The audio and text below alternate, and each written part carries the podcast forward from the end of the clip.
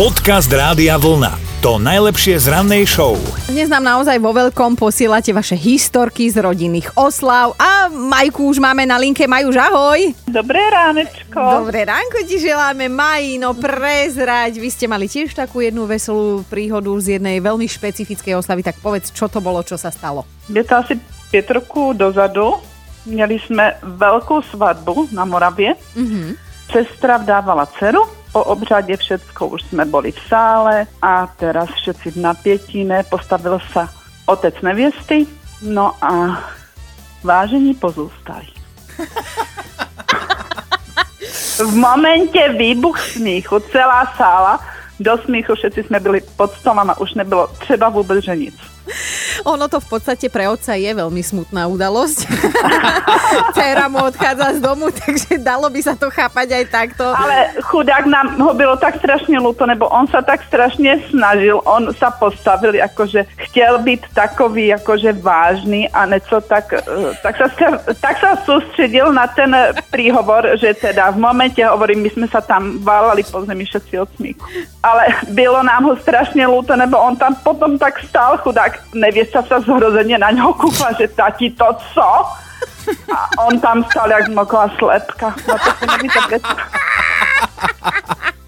Dobré ráno s Dominikou a Martinom. Svet obleteli fotky stratených súrodencov, ktorí sa prosím pekne našli po neuveriteľných 27 rokoch.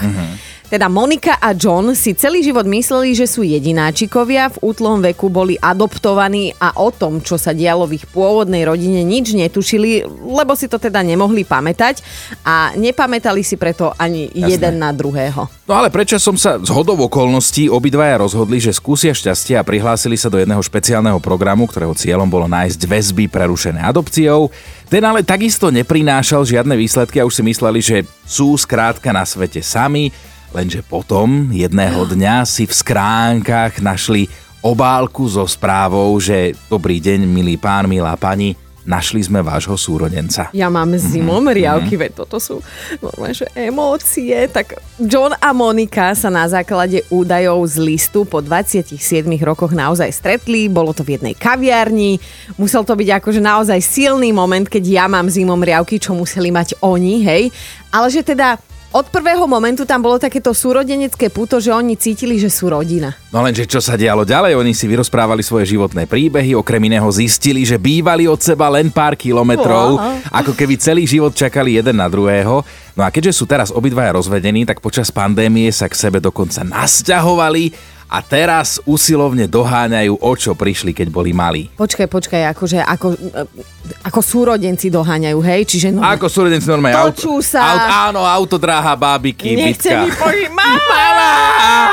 Podcast Rádia Vlna. To najlepšie z rannej show. Keď teda budeme k sebe úprimní, všetci chlapi, tak nie všetci sme oblekové typy, aj že nám to úplne sedí, alebo že to chceme nosiť, alebo že to musíme nosiť. Áno, pravdu máš, nie všetci ste oblekové typy. O to viac No ťa počkej, teda, ja keď si dám oblek, tak to by si tu neusedela. Preto nechodím v obleku. chvala Bohu si hovorím. O to viac ťa teda naštve, keď si musíš kúpiť oblek kvôli nejakej jednorázovke a potom ti to aj tak len doma zapadá prachom. Napríklad potrebuješ, ja neviem, Mhm. mm-hmm. na seriózny pracovný pohovor, tak tam nemôžeš ísť v šortkách a žabkách. Skrátka, musíš ísť trošku nahodený, hej? No a my sme našli jednu mimoriadne zaujímavú správu, lebo ak ste sa v tomto spoznali, tak teraz vám možno svita na lepšie časy. Istá známa sieť obchodov s oblečením rozbieha novú službu, v rámci ktorej bude zadarmo požičiavať obleky práve na pracovné pohovory.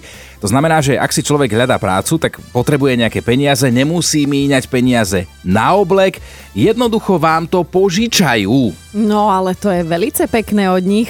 Tento oblek si stačí iba dopredu objednať, priložiť potvrdenie o pozvánke na pohovor a potom vám ho teda následne doručia domov. Neplatíte nič, len ho treba čistý do 24 hodín vrátiť. Zatiaľ to bude dostupné v Británii, ale podľa nadšených reakcií od zákazníkov to vyzerá, že táto služba by sa mohla rozšíriť a dostať aj k nám na Slovensko, ale zase bude to mať aj jednu nevýhodu, No. lebo ženy sa vážia hej, na tej osobnej váhe z 0 na 100 za 2 sekundy, ale, ale keď máš svoj oblek, ktorý poznáš dokonale, No, tak to máš ako chlap svoju mierku, lebo keď si po roku potrebuješ ten oblek obliecť, tak zrazu zistíš podľa tých nohavíc, že a do keľu nezmestím sa do nich, alebo dobrý som, mám tam ešte 2 centy voľné.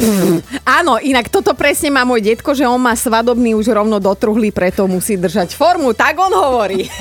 Dobré ráno s Dominikou a Martinom. Dám ti teraz slovnú úlohu. Ak položím paraorech na dno vrecúška s inými orechami, po koľkých zatraseniach skončí na vrchu vrecúška a prečo? Takto, pred malým momentom som povedala, že je 6.47, to je dosť skorá hodina. Čo sa ma pýtaš, somariny? Dobre, tak takto, teraz naozaj prestaňte raňajkovať, zastavte auta, odložte prácu, lebo, no. lebo toto je jedno vážne vysvetlenie. Poďme pekne po poriadku, možno ste si niekedy všimli, že keď si kupujete také tie balené mixy orechov, tak pokiaľ sú v nich aj para orechy, to sú také tie najväčšie, najväčšie podlhovasté, tak s najväčšou pravdepodobnosťou ako prvý z balíčka vyberiete práve ten paraorech. Potom aj druhý, potom možno tretí a potom sa zamračíte, jedným okom tak kúknete do toho balíka, zatrasiete a už je dobre, lebo ďalší paraorech je na dosah. Snažím sa to predstaviť si, lebo ja si orechy nekupujem, jedine, že by boli zabalené v buchtách. Ale... Ale počúvaj, ono toto celé má vedecké vysvetlenie a preto som hovoril, že treba dávať pozor, Celé sa to volá granulárna konvekcia Jež. alebo aj efekt paraorechov a funguje to vždy. Keď do nejakej nádoby nasypete predmety rôznych veľkostí, tak tým, že budete tou nádobou dostatočne dlho triasť, sa vždy ten najväčší predmet pretrasie až úplne hore. Mm-hmm, začalo ma to zaujímať. No veci, veci si dali tú prácu, že aj vrecúška orechovej zmesi poctivo skúmali, dokonca pomocou CT. Mm. Umiestnili ich do zariadenia simulujúceho trasenie a teda, aby sa tie paraorechy dostali úplne na povrch, bolo potrebných 135 cyklov trasenia. Ale už mi daj pokoj, ty cyklus jeden. Podcast Rádia Vlna to najlepšie z rannej show. Na linke máme Ľubku. Ľubi, dobré ráno. Dobré ránko. Ahoj, Ľubka. No my dnes rozoberáme zážitky, možno nejaké pamätné hlášky z rodinných oslav. Ty máš tiež jednu pamätnú, tak porozprávaj, čo sa kedy dialo. Tak my sme mali oslavu detkovej 90 a prišla reč na to, že kto sa kedy narodil mm-hmm. a nejak tak z toho vyšlo, že ja som septembrová, takže som asi dôsledok silvestrovskej noci mojich rodičov. Mm-hmm. Tak sme si z toho začali robiť srandu.